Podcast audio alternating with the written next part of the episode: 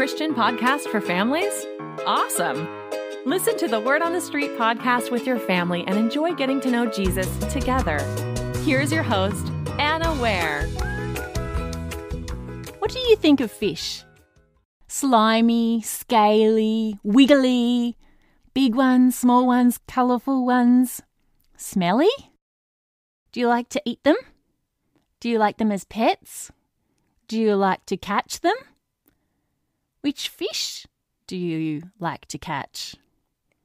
Today's episode is about fish and it's about a miraculous catch of fish. Jesus does something amazing that, you know, you just cannot describe how he did it, which has just shocked everybody who witnessed it. My husband loves fishing.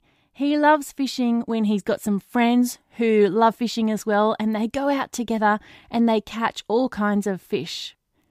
He has been out deep sea fishing, which is going out in a professional boat, and you pay money to a fisherman, and they will take you out into the ocean where the waves are rough and you might get seasick. And he has caught fish after fish after fish all day and loves it. Do you like fishing? Do you like fishing with a net or do you like fishing with a fishing line and a hook? Today's miracle is the net kind of fishing, where they throw out nets into the water and pull the nets back in and see what they have caught. There were a group of boats, and they all went out in the night. Must have been the perfect conditions for the fish to be caught, but they didn't catch anything. They threw out the nets, brought them in empty.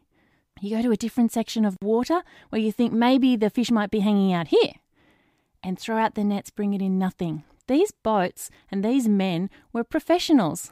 That means that that was their job. They got their money from catching fish. That's what they did all day, every day, or night in this case. These guys knew what they were doing and they still didn't catch anything. They must have been so downcast, so disappointed. At the end of the night, they finally go, Come on, guys, that's enough. Let's go home, let's have some sleep. They bring up their boats, they wash their nets, and Jesus turns up to the beach. Now, the beach that they're on is Lake Galilee, which is sometimes called Lake Gennesaret. Jesus turned up and he was teaching people God's message. There were so many people that they were pressing in on Jesus. And so Jesus thought, oh, there's a perfect stage right there. That boat, if I push that out into the water, I will be able to see everyone. People will be able to hear me better. And all the logistics will work a lot better that way. They didn't have microphones and stages back then. So Jesus got into the boat. He sat down and he taught the crowd. What happened was that when he had finished teaching, he saw the owner of the boat, Simon, and said, Come on, let's go out and have a fish. Oh, what do you think Simon thought? Oh my goodness, I'm so tired. I just want to go home. There's no fish to catch today. We have tried and tried, and there's just none. But do you know what he actually says? He says, Master or teacher, we have worked hard all night long and didn't catch anything, but if you tell me to, I will.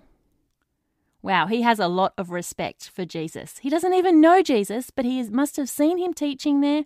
He must have heard about him, and he said, Okay, if you want me to, I will. I think you can guess what happens next. They took the boat out and they put the nets in, and they caught so many fish that their nets ripped. Their nets couldn't even hold the number of fish that they caught. They had to get their friends from another boat nearby to come over and actually help them and say, Can you help us with all these fish? They tried to put all of the fish into the boat and into their friend's boat. Their boats were so full that their boats were sinking. What would you be thinking if you were Simon and you were watching this? Be thinking, wow, I thought this guy was a teacher, but I think he might be more than a teacher. This guy, Jesus, has control over fish. Simon is a professional fisherman. He knows where the fish are. When Simon saw what had happened, he thought all these things and he said to Jesus, Don't come near me, I'm sinful. He recognized that Jesus was superior, that he was holy, and he didn't want his sinfulness to rub off on Jesus. Jesus said to Simon, Don't worry, from now on, you're not going to be catching fish. I want you to bring in people instead of fish. You're going to be a fisher of people. The men dropped their nets, left everything, and followed Jesus without a second thought. Let me read the story to you that was written in the Bible from Luke chapter 5, verses 1 to 11. This is what the Bible says Jesus was standing on the shore of Lake Gennesaret, teaching the people as they crowded around him to hear God's message. Near the shore, he saw two boats left there by some fishermen who had gone to wash their nets. Jesus got into the boat that belonged to Simon and asked him to row it out a little way from the shore. Then Jesus sat down in the boat to teach the crowd. When Jesus had finished speaking, he told Simon, Row the boat out into the deep water and let your nets down to catch some fish. Master, Simon answered, We have worked hard all night long and have not caught a thing. But if you tell me to, I will let the nets down. They did it and caught so many fish that their nets began ripping apart. Then they signaled for their partners in the other boat to come and help them. The men came, and together they filled the two boats so full that they both began to sink. When Simon Peter saw this happening, he knelt down in front of Jesus and said, Lord, don't come near me. I am a sinner. Peter and everyone with him were completely surprised at all the fish they had caught. His partners, James and John, the sons of Zebedee, were surprised too.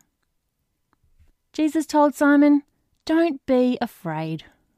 From now on, you will bring in people instead of fish. The men pulled their nets up on the shore. Then they left everything and went with Jesus.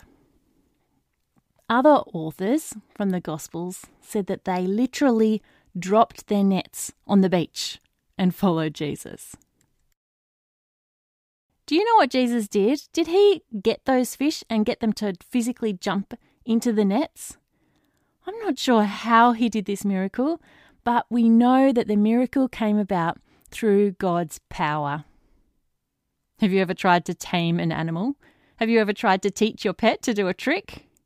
Jesus can tell all the fish to go to a certain area of the lake, and they do. Now, why do you think Jesus helped Simon, James, and John? Why do you think he gave them such a big catch of fish? He didn't do it because he wanted them to have a bit of money for the day. He did it because he wanted to show them who he was. He wanted to show them that he was powerful, that he had God's power. Simon, James, and John weren't exactly sure who Jesus was at that point. We know because they keep questioning, Who are you? Who are you? Who are you? after this miracle. But at this point, they were sure enough of Jesus that when Jesus said, Follow me, they did. They didn't even put their nets away, they just left them on the beach and they followed Jesus. Now, following Jesus means being Jesus' student. There's a word for following Jesus and being Jesus' student, and that's a disciple. I follow Jesus and I learn from Jesus. He's my teacher. So I am a disciple of Jesus. I'm not one of the 12 disciples, but I am his disciple. The 12 disciples lived with Jesus. They traveled with Jesus. They ate with Jesus. They listened to him teach crowds and they listened to him teach them privately. They left their families and their homes to be Jesus' students because somehow they knew it was really important. The discussion questions for today Imagine if you were fishing all day with a professional fisherman someone who does this fishing for a job, and you caught nothing, And then a stranger who had never fished before came into the boat, told you how to catch more fish than you'd ever seen before. And then you did, and it nearly sank the boat. What would be going through your mind? What would you be thinking? Question number two If Jesus asked you to follow him in the same way that he asked Simon Peter, what would you do? What would you say? Question number three How does Jesus want us to follow him now in 2020? Jesus' miracles show that He is God. They are amazing, and I'm so excited to be able to bring you these miracles episode after episode. And I can't wait for next week because it is my absolute favorite one Jesus healing the paralytic man. Catch you next week. That is the end of the episode, but it doesn't have to be the end of the conversation. Continue the conversation with your family now or throughout the week or you can head on over to the Word on the Street podcast social pages and join our conversation there. Find all the links at thewordonthestreetpodcast.com.